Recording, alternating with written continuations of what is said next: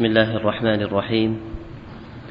الحمد لله رب العالمين والصلاة والسلام على نبينا محمد وعلى آله وصحبه أجمعين.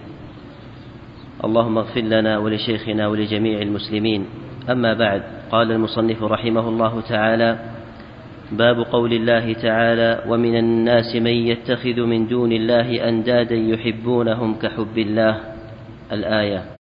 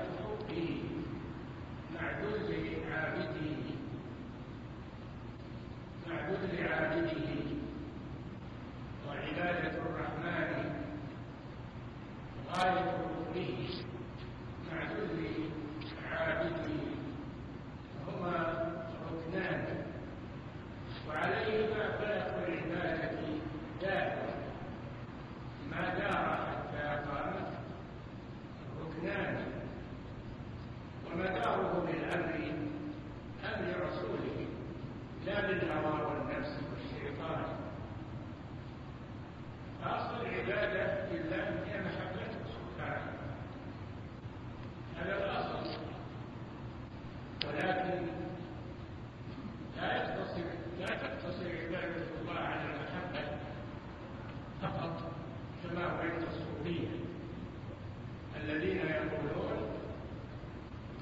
نحن لا نعبد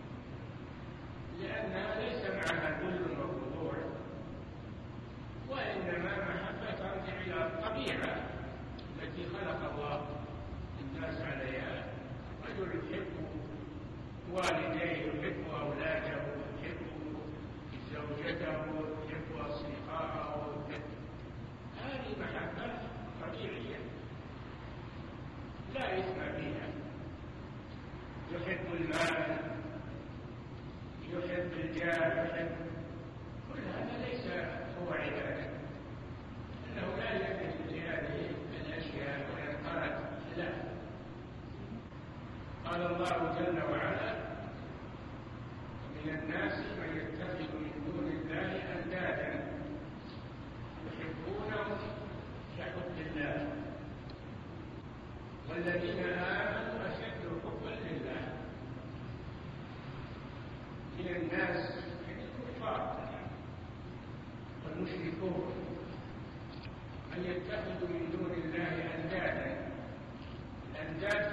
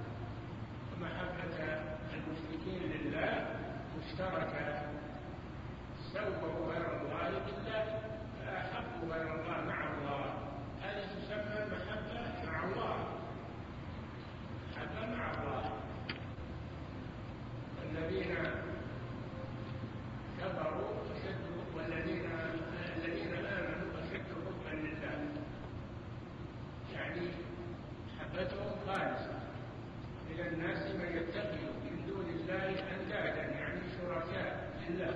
في المحبة والعبادة وكل أنواع العبادة من الأصنام والأحجار والأشجار والأولياء والصالحين وغير ذلك يحبونهم مع الله ويحبونهم كما يحبون الله الشرك أما على القول الأول فالمشركون لا يحبون الله إنما يحبون أصنامهم ومعبوداتهم أما المؤمنون فإنهم يحبون ربهم خالقهم المنعم عليهم فرق بين هذا وهذا فالمحبة عبادة يدخلها الشرك ولذلك بوب لها الشيخ هذا الباب نعم أحسن الله إليكم.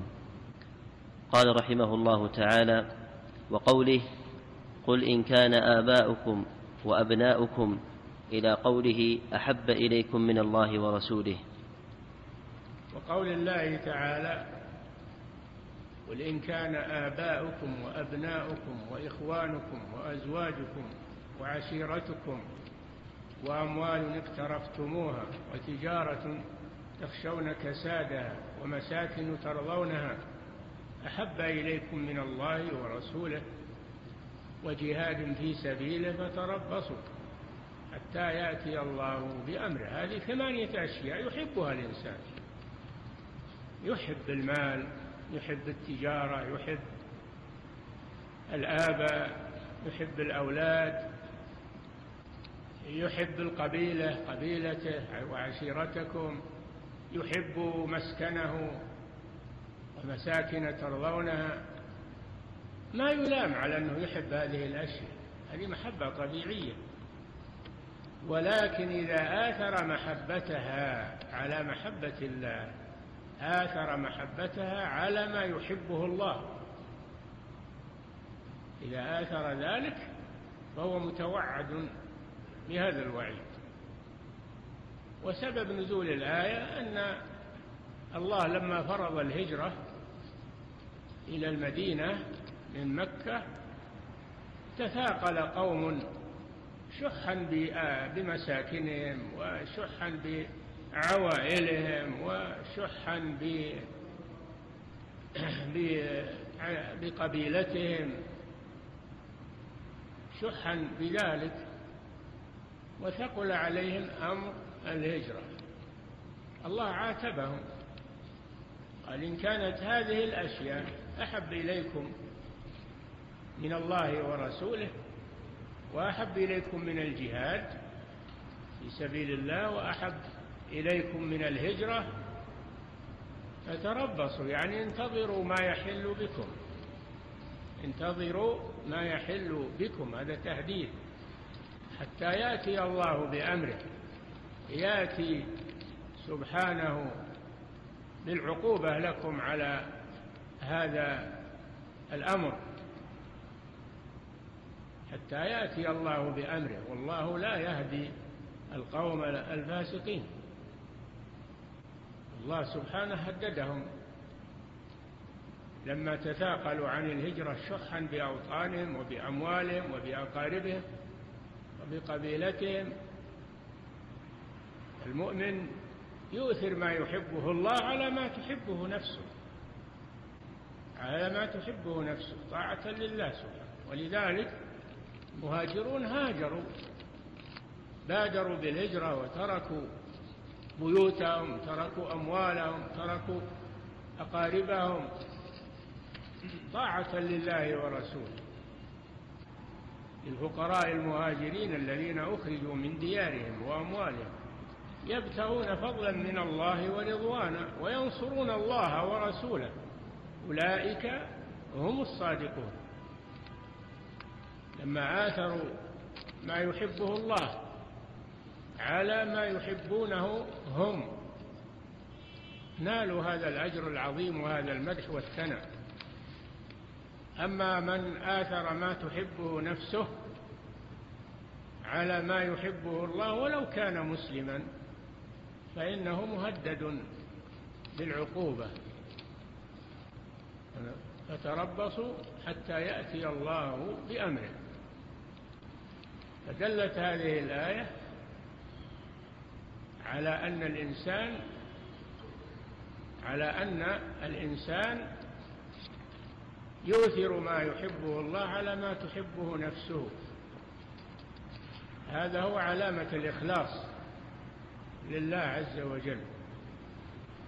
فإن آثر ما تحبه نفسه على ما يحبه الله فهذا دليل على نقص إيمانه. وليس بكافر ولكنه ناقص الإيمان. الآية الأولى فيها المحبة الشركية وهذه الآية فيها المحبة غير الشركية التي هي محرمة وهي نقص في التوحيد لكنها لا تصل إلى حد الكفر. نعم. أحسن الله إليكم. قال رحمه الله تعالى عن أنس رضي الله عنه أن رسول الله صلى الله عليه وسلم قال لا يؤمن أحدكم حتى أكون أحب إليه من ولده ووالده والناس أجمعين. أخرجاه. نعم. أولا المحبة لله وحده سبحانه وتعالى. ثم المحبة في الله. المحبة في الله ومن أجل الله. وأولى الناس بالمحبة في الله هو رسول الله صلى الله عليه وسلم. أولى الناس بالمحبة بعد محبة الله هو رسول الله صلى الله عليه وسلم. قال صلى الله عليه وسلم لا يؤمن أحدكم. يعني الإيمان الكامل لا يؤمن أحدكم حتى أكون أحب إليه. يكون الرسول أحب إليه من ولده ووالده والناس أجمعين. فأول من يحب في الله في فرق بين المحبة مع الله هذه شرك. لكن المحبة في الله هذه دين تابعة لمحبة محبة الله عز وجل. فلا يتم إيمان عبد حتى يكون الرسول أحب إليه من ولده ووالده والناس أجمعين. الرسول عليه الصلاة والسلام تأتي محبته بعد محبة الله تابعة لمحبة الله عز وجل. نعم. أحسن الله إليكم.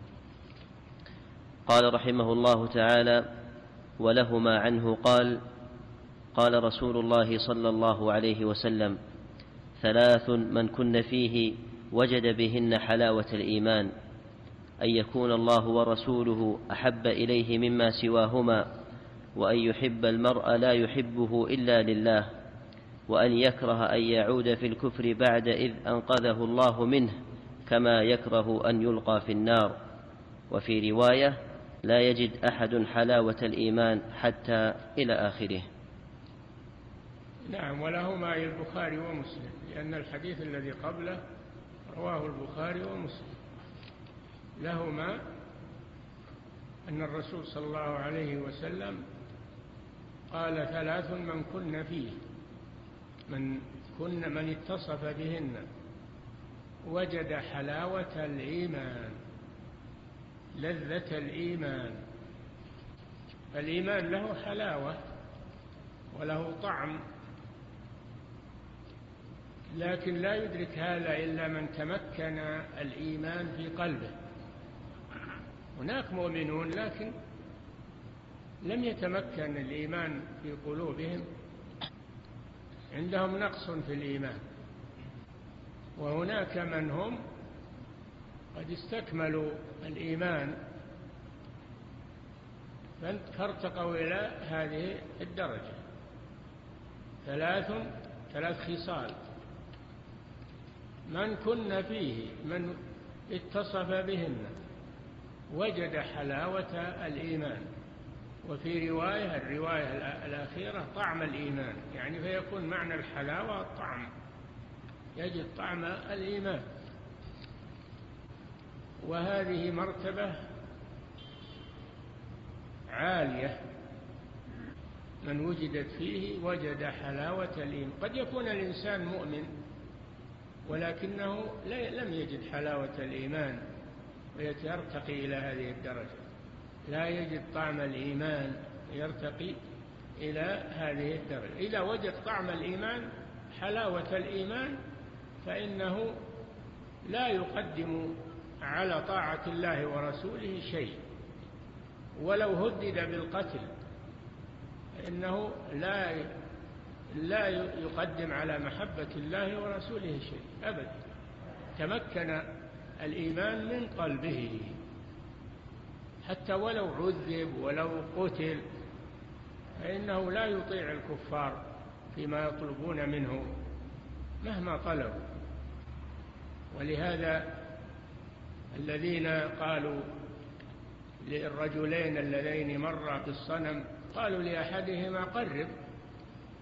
قال ما كنت لأقرب لأحد شيئا دون الله. فضربوا عنقه ودخل الجنة.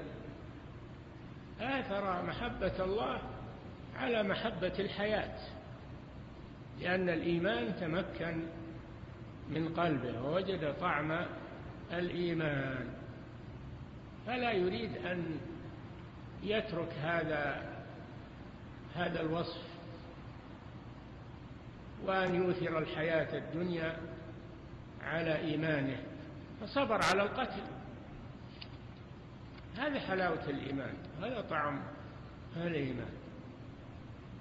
من كن فيه وجد حلاوة الإيمان. ما هي؟ الأولى أن يكون الله ورسوله أحب إليه مما سواهما. من جميع الدنيا وجميع الخلق الله ورسوله أحب إلى المؤمن من كل شيء. الله ور... فلا يؤثر على طاعة الله ورسوله شيئا من ملاذ الدنيا وشهواتها. أن يكون الله ورسوله أحب إليه مما سواهما الخصلة الثانية أن يحب المرء. لا يحبه إلا لله. هذه المحبة في الله. يحبه لأنه مؤمن. لا يحبه لأنه تاجر لأنه يعطيه لأنه لا يحبه لأنه مؤمن ولو لم يعطه شيئا.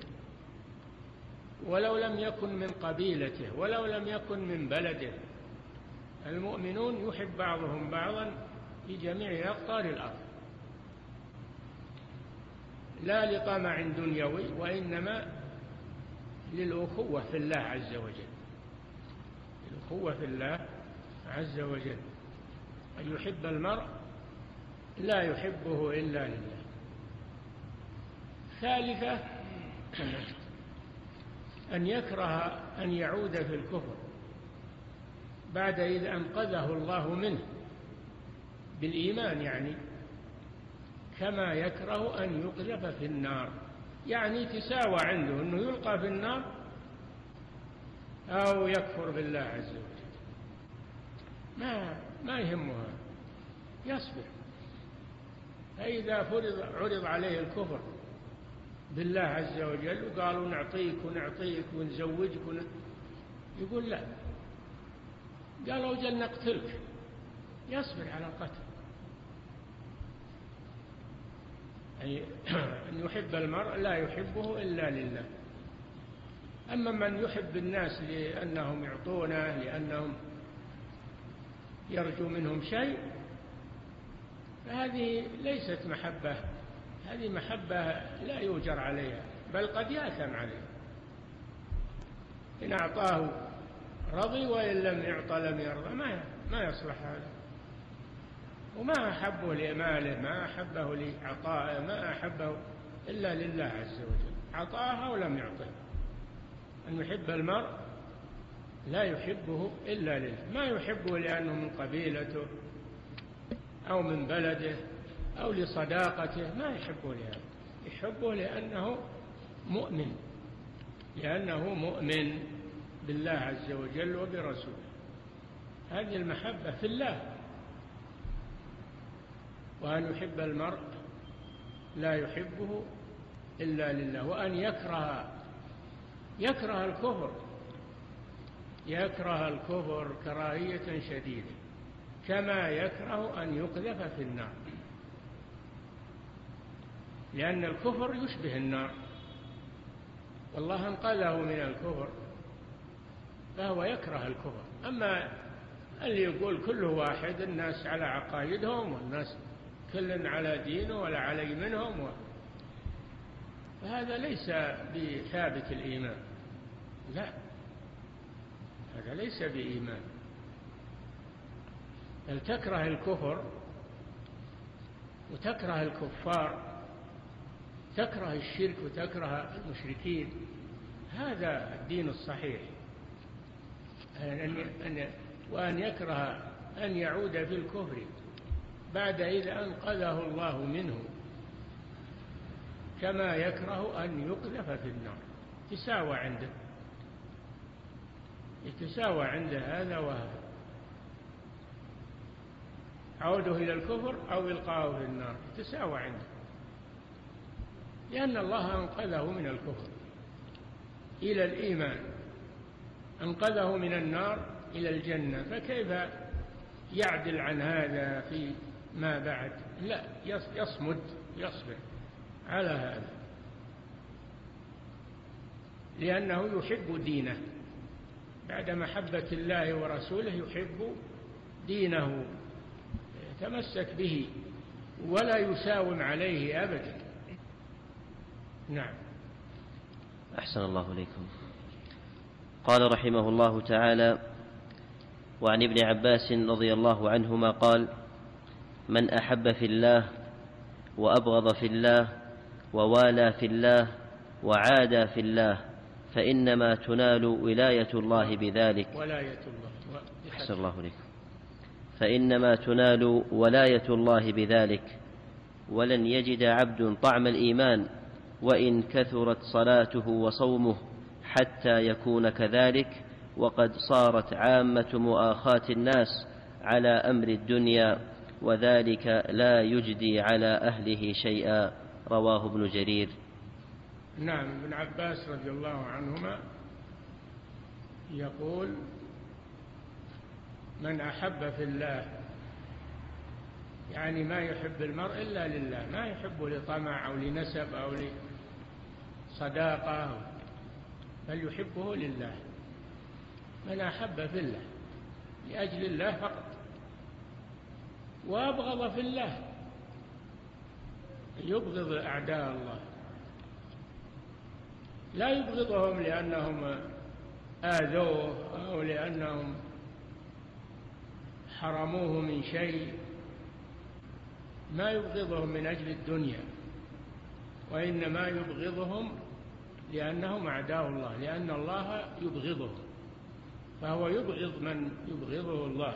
لا تتخذوا عدوي وعدوكم أولياء يعني محبوبين تحبونه وتوالونه. وأبغض في الله هذا معنى أبغض في الله. لأجل الله. ما هو ما لأجل أنه ما أعطاك شيء من أجل أنه آذاك من أجل أنه ما هو من بلدك ولا من قبيلتك. لا تبغضه لله عز وجل. لأنه كافر لأنه مشرك. تبغضه من أجل هذا. وهذا ما يسمى بالولاء والبراء اللي هو أصل من أصول الدين الولاء والبراء الولاء هو محبة الله ورسوله وأوليائه والبراء هو البراءة من الكفار والمشركين. البراءة منهم وبغضهم من أجل الله سبحانه لأن الله يبغضهم فكيف تحبهم أنت؟ من أحب في الله وأبغض في الله ووالى في الله وعاد في الله والى في الله الولاء هو المحبة الولاء هو المحبة والى في الله. فإنما تنال ولاية الله أي محبة الله بذلك. ففي فرق بين الولاية والولاية. الولاية هي المحبة وأما الولاية فهي السلطة والإمارة. هنالك الولاية لله الحق الولاية هي المحبة لله عز وجل ولرسوله ولعباده المؤمنين. المحبة لله والمحبة في الله. والمحبة في الله. ووالى في الله وعاد في الله. فإنما تنال ولاية الله يعني محبة الله للعبد. بذلك في الولاء والبراء. من أحب في الله وأبغض في الله ووالى في الله وعاد في الله فإنما تنال. هذا حصر. تنال ولاية الله محبة الله للعبد. بذلك أي بهذه الخصال. بهذه الخصال. إنما تنال ولاية الله بذلك. فالذي يريد محبة الله له فليتصف بهذه الصفات. أن يحب في الله ويبغض في الله ويوالي في الله ويعادي في الله. حينئذ يحبه الله عز وجل. فإنما تنال ولاية الله بذلك أي بهذه الصفات. ثم قال ابن عباس رضي الله تعالى عنهما وقد صارت عامة موالاة الناس من أجل الدنيا. صاروا ما يحبون إلا من أجل الدنيا. ولا يبغضون إلا من أجل الدنيا. ما يحبون لله ويبغضون في الله يوالون في الله ويعادون في الله. لا من أجل الدنيا. من أعطاهم أحبوه ومن لم يعطهم أبغضوه. من أعطاهم أحبوه ولو كان كافرا أو مشركا أو عاصيا. ومن لم يعطهم أبغضوه ولو كان من أولياء الله. قد صارت عامة مؤاخاة الناس على أمر الدنيا أي من أجل الدنيا لا من أجل الله. وذلك أي هذا الوصف الذي يوالي من أجل الدنيا ويعادي من أجل الدنيا إنما تنال ولاية الله به. وقد صارت عامة مؤاخاة الناس على أمر الدنيا. وذلك لا يجدي على أهله شيئا. من صار موالاته للدنيا ومعاداته للدنيا فهذا لا ينفعه شيئا عند الله سبحانه وتعالى لأنه ليس من أجل الله ولا هو مع في الله عز وجل إنما هو من أجل الدنيا قصده الدنيا فقط. هذا خاسر. هذا خاسر والعياذ بالله. لا يجدي على أهله شيء بل هو خسارة. نعم. أحسن الله إليكم. رواه ابن جرير الإمام الجليل المفسر صاحب التفسير إمام المفسرين. هو إمام المفسرين. تفسيره هو أكبر التفاسير. تفسير ابن جرير رحمه الله. نعم. أحسن الله إليكم. قال رحمه الله تعالى وقال ابن عباس رضي الله عنهما في قوله تعالى وتقطعت بهم الأسباب قال المودة. ولو يرى الذين كفروا إذ يرون العذاب أن القوة لله جميعا وأن الله شديد العذاب إذ تبرأ الذين اتبعوا من الذين اتبعوا ورأوا العذاب وتقطعت بهم الأسباب. المحبة في الدنيا على الباطل تكون عداوة يوم القيامة. تكون عداوة يوم القيامة. الأخلاء يومئذ بعضهم لبعض عدو. إلا المتقين. إلا المتقين. هذا يزول يوم القيامة. فالمعبودون يتبرؤون ممن عبدهم يوم القيامة. ولا يبقى إلا الله سبحانه وتعالى المعبود بحق. أما من عبد الأصنام من عبد الأولياء والصالحين وعبد الأضرحة والقبور والأشجار والأحشار عبد الملائكة أيضا عبد الأنبياء كلهم يتبرؤون منه يوم القيامة. يتبرؤون ممن عبدهم ويقولون نحن ما أمرناهم بهذا وإنما الذي أمرهم بهذا هو الشيطان يوم يحشرهم جميعا ثم يقول للملائكة أهؤلاء إياكم كانوا يعبدون؟ الذين يدعون الملائكة ويشركون به. قالوا سبحانك ننزهك عن هذا أنت ولينا من دونهم. بل كانوا يعبدون الجن يعني الشياطين. هم اللي أمروهم بهذا وأطاعوهم. أما نحن ما أمرناهم بهذا ولا رضينا به. فتبرأوا منه. إنما قالوا سبحانك أنت ولينا من دونه بل كانوا يعبدون الجن يعني الشياطين لأنهم هم الذين أمروهم بعبادتنا. ونحن لم نأمرهم ولم نرضى بها. نحن براء إليك منهم. هذا الموقف المخزي والعياذ بالله لهؤلاء. هذا ينطبق على كل مشرك. وكل من عبد من دون الله فإنه يتبرأ ممن عبده يوم القيامة. الله يخبر بهذا من أجل مصلحة الناس من أجل أن يتركوا الشرك أن يخلصوا العبادة لله عز وجل. إذ قال الله يا عيسى ابن مريم أنت قلت للناس اتخذوني وأمي إلهين من دون الله؟ هذا على رؤوس الخلائق يوم القيامة. قال سبحانك نزه الله سبحانه وتعالى ما يكون لي أن أقول ما ليس لي بحق؟ لأن العبادة حق لمن؟ حق لله. ما هي بحق للمسيح ولا أمه ولا غيره. ما يكون لي ما يكون لي أن أقول ما ليس لي بحق. إن كنت قلته فقد علمته ما يحتاج أنك تسألني لأنك تعلم كل شيء. إن كنت قلته فقد علمته تعلم ما في نفسي ولا أعلم ما في نفسك إنك أنت علام الغيوب. ما قلت لهم إلا ما أمرتني به. أن اعبدوا الله ربي وربكم وكنت عليهم شهيدا ما دمت فيهم. فلما توفيتني كنت أنت الرقيب عليهم وأنت على كل شيء شيء إبراهيم عليه السلام يقول للمشركين إنما اتخذتم من دون الله أوثانا مودة بينكم في الحياة الدنيا.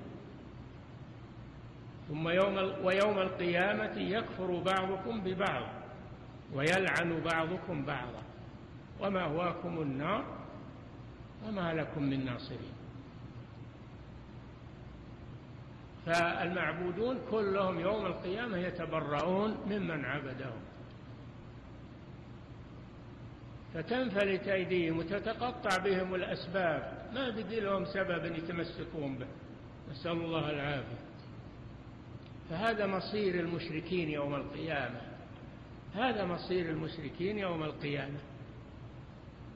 سواء كان الشرك بالملائكة أو بالأنبياء سمعتم مقالة الملائكة وسمعتم مقالة الأنبياء ما قاله عيسى عليه السلام.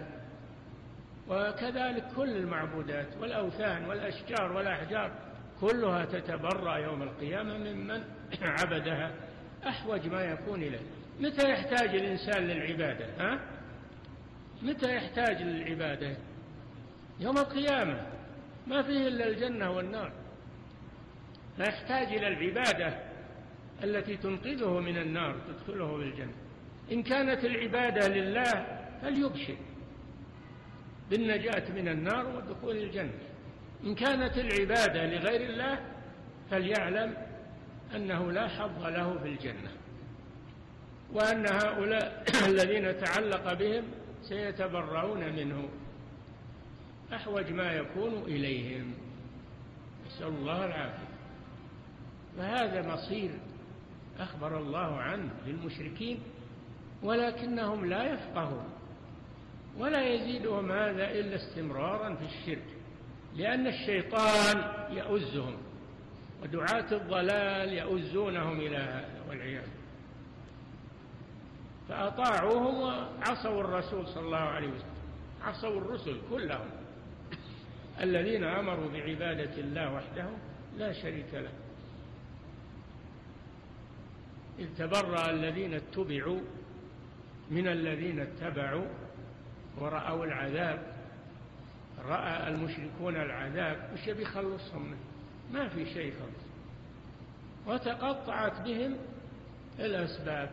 المودة التي كانت والمحبة التي كانوا يخلعونها للأصنام والأشجار والأحجار والأضرحة والقبور وغير الله انقطعت يوم القيامة. ما بقي بأيديهم شيء إلا النار والعياذ بالله.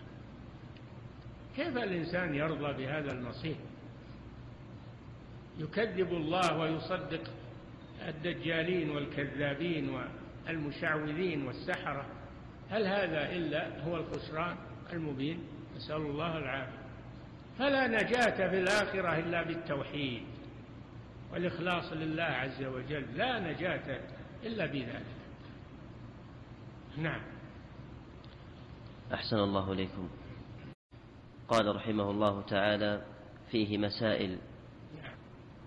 الأولى تفسير آية البقرة. نعم.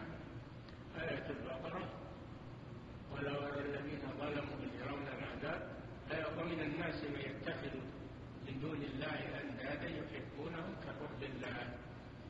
تفسيرها أن المشركين يحبون أصنامهم كما يحبون الله أو أنهم يحبون أصنامهم ولا يحبون الله. وأما أهل الإيمان فإنهم يحبون الله وحده محبة العبادة في دليل على أن المحبة أنها هي أعظم أنواع العبادة. نعم. أحسن الله إليكم. قال رحمه الله تعالى الثانية تفسير آية براءة.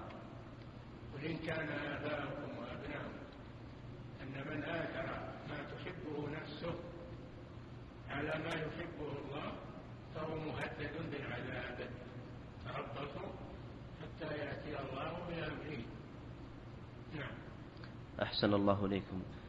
قال رحمه الله تعالى الثالثة وجوب تقديم محبته صلى الله عليه وسلم على النفس والأهل والمال. لا يؤمن أحدكم حتى أكون أحب إليه من ولده ووالده والناس أجمعين نعم أحسن الله إليكم. الرابعة أن نفي الإيمان لا يدل على الخروج من الإسلام. نعم.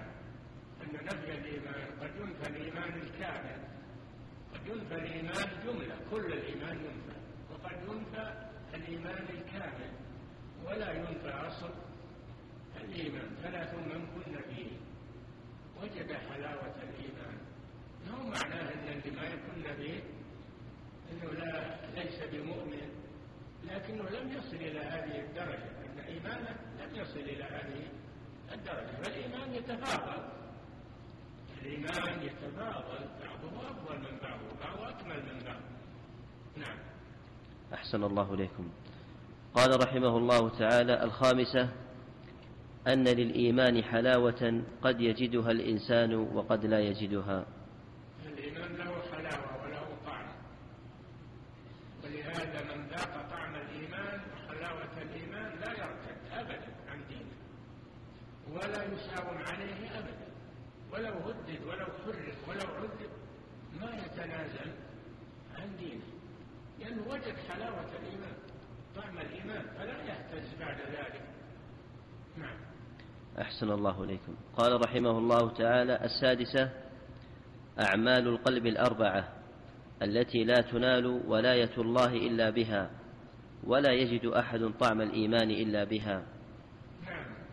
ثلاث من كن فيه وجد حلاوة الإيمان أن يكون الله ورسوله أحب إليه مما سواه وأن يحب المرء لا يحبه إلا لله وأن يكره أن يعود في الكفر بعد إذا انقذه الله منه كما يكره أن يقذف في النار نعم أحسن الله إليكم. السابعة فهم الصحابي للواقع أن عامة المؤاخاة على أمر الدنيا. فهم الصحابي وهو ابن عباس للواقع واقع الناس في وقته فكيف في وقتنا هذا؟ كيف في وقتنا هذا؟ الأمر أشد. نعم. أحسن الله إليكم. الثامنة تفسير قوله تعالى وتقطعت بهم الأسباب. المراد المودة تقطعت الأسباب المودة التي التي عبدوا بها الأصنام والأحجار والأولياء والصالحين أنها تنقطع يوم القيامة. تكون عداوة تكون عداوة بينهم. نعم. أحسن الله إليكم. التاسعة أن من المشرك إلا محبة الله سبحانه وتعالى. نعم. أحسن الله إليكم. التاسعة أن من المشركين من يحب الله حبا شديدا. نعم هذا على التفسير الثاني. أن المشركين يحبون الله لكن يحبون معه غيره وهذه المحبة الشركية. وهذا شرك أكبر. ولكن هم يحبون الله لكن لما أشركوا معه غيره بالمحبة لم تنفعهم محبة الله عز وجل. نعم. العاشرة الوعيد على من كانت الثمانية أحب إليه من دينه. الوعيد على من كانت الثمانية التي في سورة براءة إن كان آباؤكم إلى آخر الآية. هذه ثمانية أشياء. الإنسان يحبها ولا يلام لكن إذا آثرها على محبة الله صار ملوما. نعم. أحسن الله إليكم. الحادية عشرة أن من اتخذ ندا تساوي محبته محبة الله فهو الشرك الأكبر. أن الناس من يتخذ من دون الله أندادا يعني أشباها ونظرا لله يجعلونهم يعادلون بهم الله عز وجل. هذا شرك أكبر في المودة. نعم. أحسن الله إليكم وبارك الله فيكم. يقول السائل ما هو ضابط المحبة في الله ضابط المحبة في الله أن, أن كما سمعتم لا يحبه إلا لله هذا ضابط المحبة لا يحبه إلا لله ما هو من أجل الدنيا نعم أحسن الله إليكم يقول السائل هل يقصد بالمحبة في كلام السلف عند الإطلاق المحبة المقترنة بالخوف والرجاء أو هي المحبة المجردة فقط؟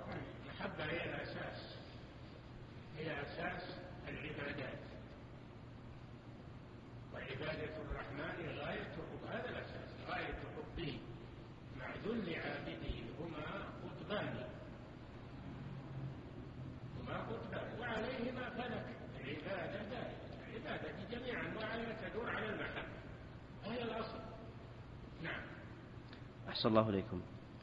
يقول السائل كيف نجمع بين هاتين الآيتين؟ بين قوله تعالى إنك لا تهدي من أحببت وقوله لا تجد قوما يؤمنون بالله واليوم الآخر يوادون من حاد الله ورسوله ما بين الآيتين تشابه ولا تعارض هذه في شيء وهذه في شيء نعم لكن يمكن يقول كيف نجمع بين قوله إنك لا تهدي من أحببت وقوله إنك وإنك لتهدي إلى صراط مستقيم في آية نفى عنه أنه يهدي ها؟ وفي آية أثبت له أنه يهدي. فنقول إنك لا تهدي من أحببت.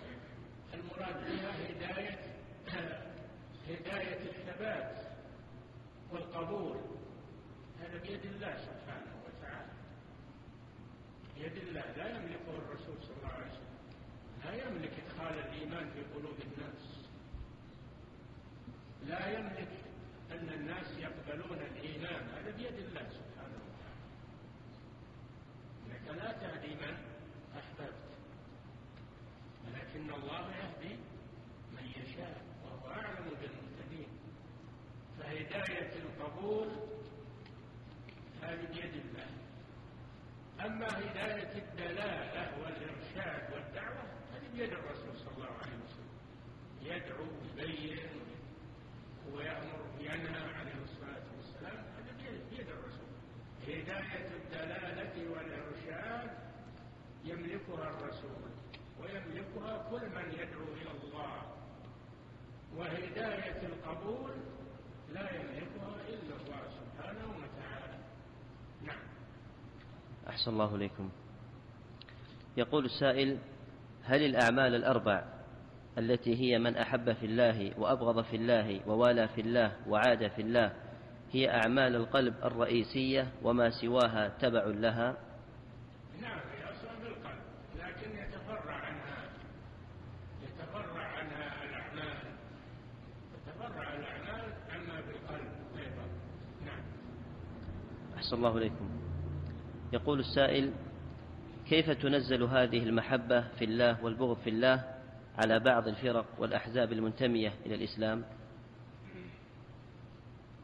هذا ما بيد الله ولا نعلم الفرق من كان على مثل ما عليه الرسول صلى الله عليه وسلم واصحابه هذا هو الفرقه الناجيه الفرقه الناجيه يوم القيامه قالوا من هي يا رسول الله قال من كان على مثل ما أنا عليه اليوم واصحابه ومن خالف ما عليه الرسول صلى الله عليه وسلم واصحابه أو اما ان يكون كافرا واما ان يكون عاصيا تفاوتون في هذا نعم أحسن الله إليكم يقول السائل هل هناك وصف دقيق لحلاوة الإيمان؟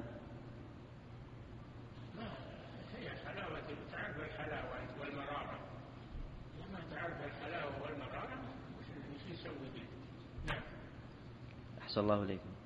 هل يصح أن نقول لشخص ما إنه كامل الإيمان لا ما نشهد لأحد إلا من شهد له الرسول صلى الله عليه وسلم ولكن نرجو نرجو للمؤمن ونخاف على المسيء نعم أحسن الله إليكم يقول السائل هل يقتضي من كره الكفار والمشركين عدم التعامل معهم لا من قال هذا من قال اننا لا نتعامل مع الكفار بالامور المباحه والتجاره والخبرات والصناعات هذا اباحه الله سبحانه وتعالى نتعامل معهم فيه وهذا لا يدل على المحبه لهم يدل على تبادل المصالح وهم لا لا يعطوننا منة علينا انما نشتري منهم بثمن نشتري منهم باموالنا فليس لهم علينا منة في هذا نعم أحسن الله إليكم يقول السائل من من دعا الأموات لكشف يقول من دعا الأموات لكشف ضر أو جلب نفع هل هو مشرك أم لا بد من قيام الحجة عليه الذي يقرأ القرآن الذي ينهى عن الشرك ويتوعد المشركين بالخلود في النار يتوعدهم بحبوط أعمالهم وأنه لا يقبل منهم شيء يجي يقرأ ويقول أنا ما قامت عليه متى تقوم الحجة اللي ما تقوم عليه الحجة بالقرآن لماذا تقوم الحجة عليه؟ القرآن واضح في هذا لا يحتاج إلى بيان ولا إلى بين أما الأشياء الخفية التي تحتاج إلى العلماء هذه لابد من بيان عن الناس. أما الأمور الظاهرة مثل الشرك التوحيد وتحريم الزنا تحريم الربا تحريم هذا ما هو خفي حتى يحتاج إلى بيان نعم أحسن الله إليكم. يقول السائل ذكرتم في شرح حديث فتح خيبر في قوله انفذ على رسلك. ينبغي أن يكون على المجاهدين السكينة والوقار. فكيف تكون السكينة والوقار على المجاهدين السكينة والوقار ما تفسر ما يكون عندهم طيش ما يكون عندهم تسرع ما يكون عندهم سرعة في المشي هذا يدل على الجبن أما اللي يمشي على هينته ويقبل على هذا يدل على الشجاعة أنهم ما هموا. نعم. أحسن الله إليكم. هذا السائل ينسب إلى شيخ الإسلام ابن تيمية رحمه الله قولا؟ ينسب إلى ابن تيمية رحمه الله قولا؟ السائل يا شيخ. نعم. يقول وأن عين الوجود هو عين الخالق وأنه ليس وراء السماوات والأرض شيء آخر وإنما هذه الأشياء كلها مراتب للصفات. هذا كلام لا نفهمه. ولو فهمناه معناه القول بوحدة الوجود مذهب ابن عربي. نسأل الله العافية. آه، يمكن شيخ الإسلام ساقه ليبين بطلانه. بعض الناس يقطع الكلام ويجيب إنه أول الكلام أو وسطه أو اخره ويقطع سياقه. جيب لنا سياق كلام الشيخ حتى نعرف إن كنت صادقا. نعم. أحسن الله إليكم. يقول السائل ما هو تفسير قوله تعالى تعلم ما في نفسي ولا أعلم ما في نفسك نعم الله له نفس والمخلوق له نفس نثبت النفس لله عز وجل نثبت النفس لله عز وجل هي صفة من صفاته تليق بجلاله عز وجل نعم أحسن الله إليكم. يقول السائل هل الملائكة يعلم ما في قلب الإنسان؟ لا ما يعلم قال سبحانك لا علم لنا إلا ما علمتنا. هم لا يعلمون إلا ما علمهم الله سبحانه وتعالى. نعم. أحسن الله إليكم. يقول السائل هل إقامة مولد النبي صلى الله عليه وسلم من علامة حبه؟ لا ليست من علامة حب الذي يحب الرسول يتبعه الرسول نهى عن الغلو. وإقامة المولد هذا غلو في حقه صلى الله عليه وسلم. ونهى عن البدع وإقامة المولد بدعة. فهذا لا يدل على محبة الرسول يدل على الضلال والعياذ بالله. نعم. أحسن الله إليكم. يقول السائل ما هي المواضع التي يشرع فيها السجود للسهو قبل السلام وبعده؟ السجود عن النقص. يكون قبل السلام لأنه جبران والسجود عن زيادة في الصلاة يكون بعد السلام لأنه ترغيم للشيطان كما في الحديث. نعم. أحسن الله إليكم. يقول السائل هل الذهاب من هنا إلى مكة عن طريق الهدى يعد سفرا؟ نعم مكة تبعد يا عن الطائف مسيرة يومين للراحلة فهو ما فهو سفر. فهو سفر. ابن عباس يقول إلى الطائف إلى إلى عسفان إلى هذه مسافة القصر. نعم. أحسن الله إليكم. يقول السائل ما حكم السترة؟ وكم يكون بينه وبين المصلي؟ السترة سنة مؤكدة. و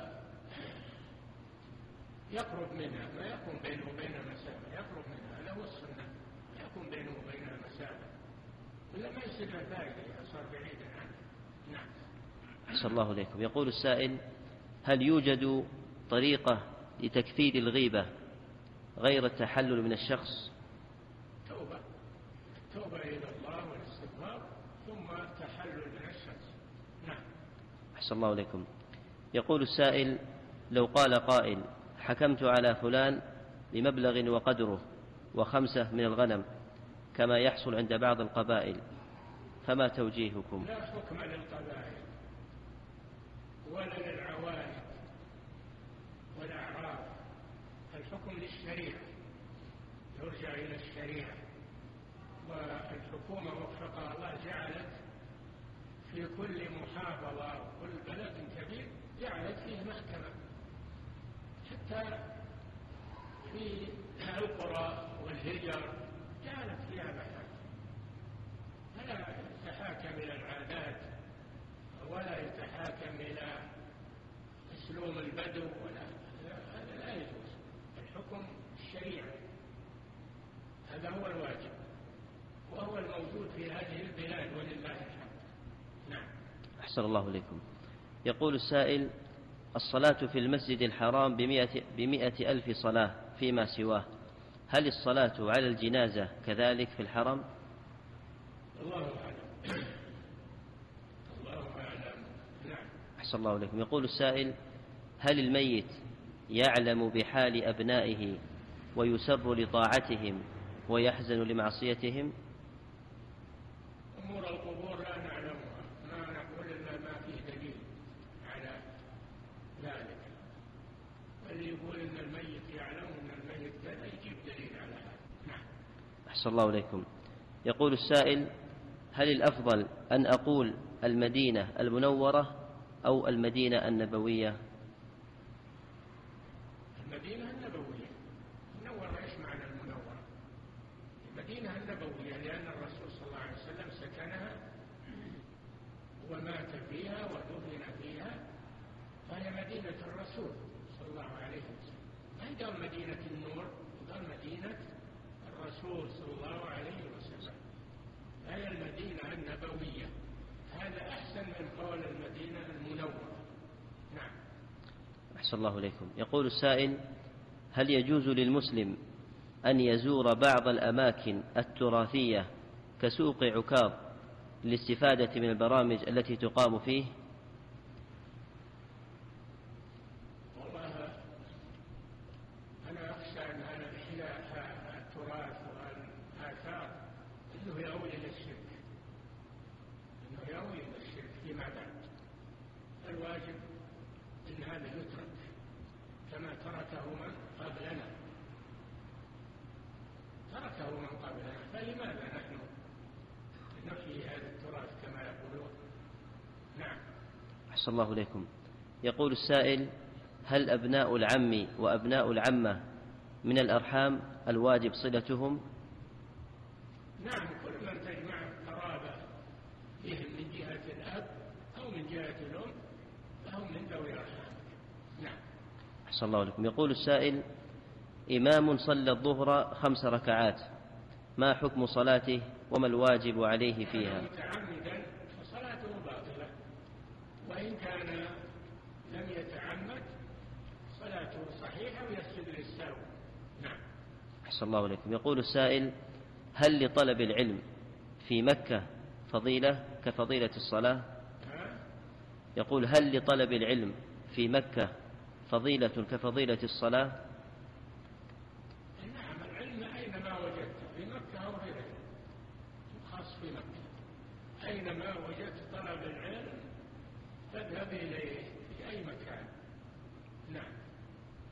أحسن الله عليكم يقول السائل هل تربية الأسود والنمور تدخل في حكم تربية الكلاب؟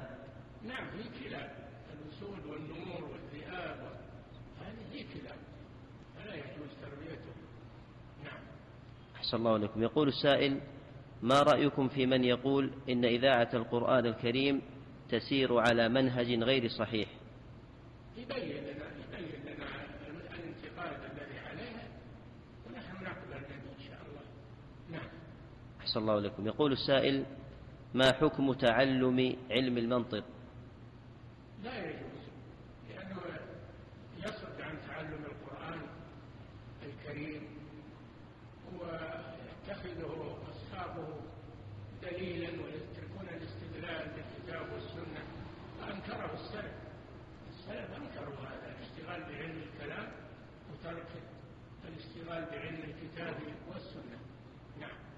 أحسن الله إليكم.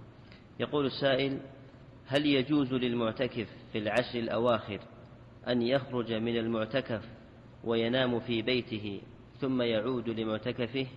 إذا كان شرط هذا لا بأس. أما إذا كان لم يشرط فلا يجوز له.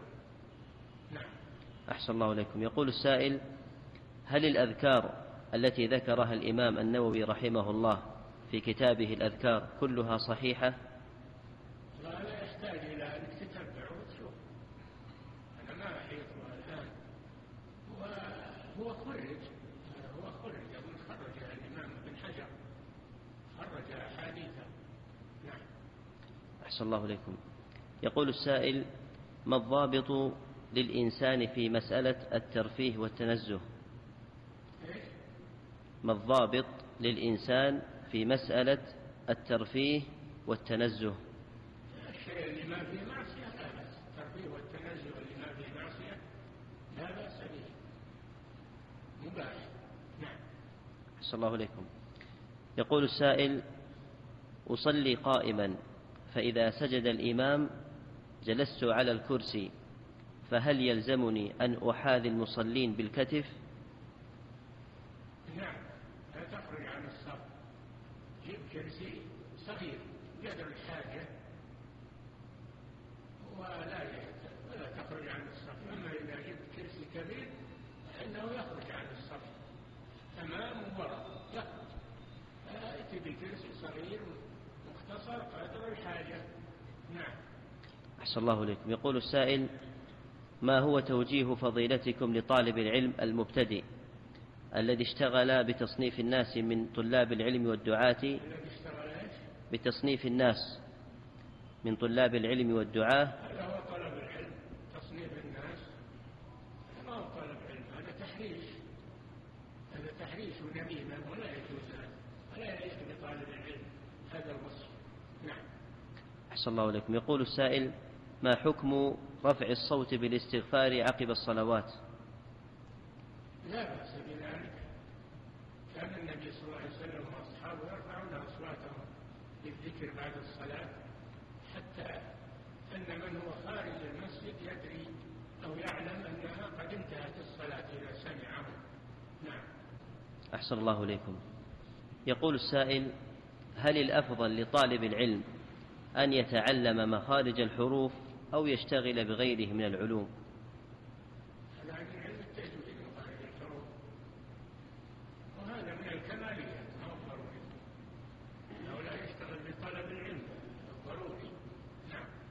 أحسن الله إليكم. يقول يضبط القرآن عن اللحن يضبط القرآن عن اللحن المخالف للنحو واللغة العربية هذا هو الواجب نعم أحسن الله إليكم. يقول السائل هل يجوز بيع القرآن؟ نعم. هل يجوز بيع القرآن لا بيع القرآن القرآن ما هو ببايع المصحف إلى المصحف المصحف نعم يجوز بيعه السلف تبايعوا ولو لم ي...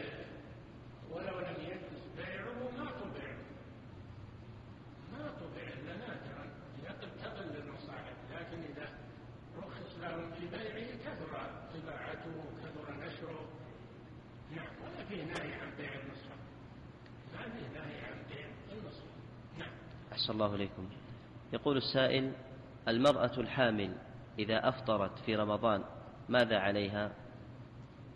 المرأة الحامل؟ نعم إذا أفطرت.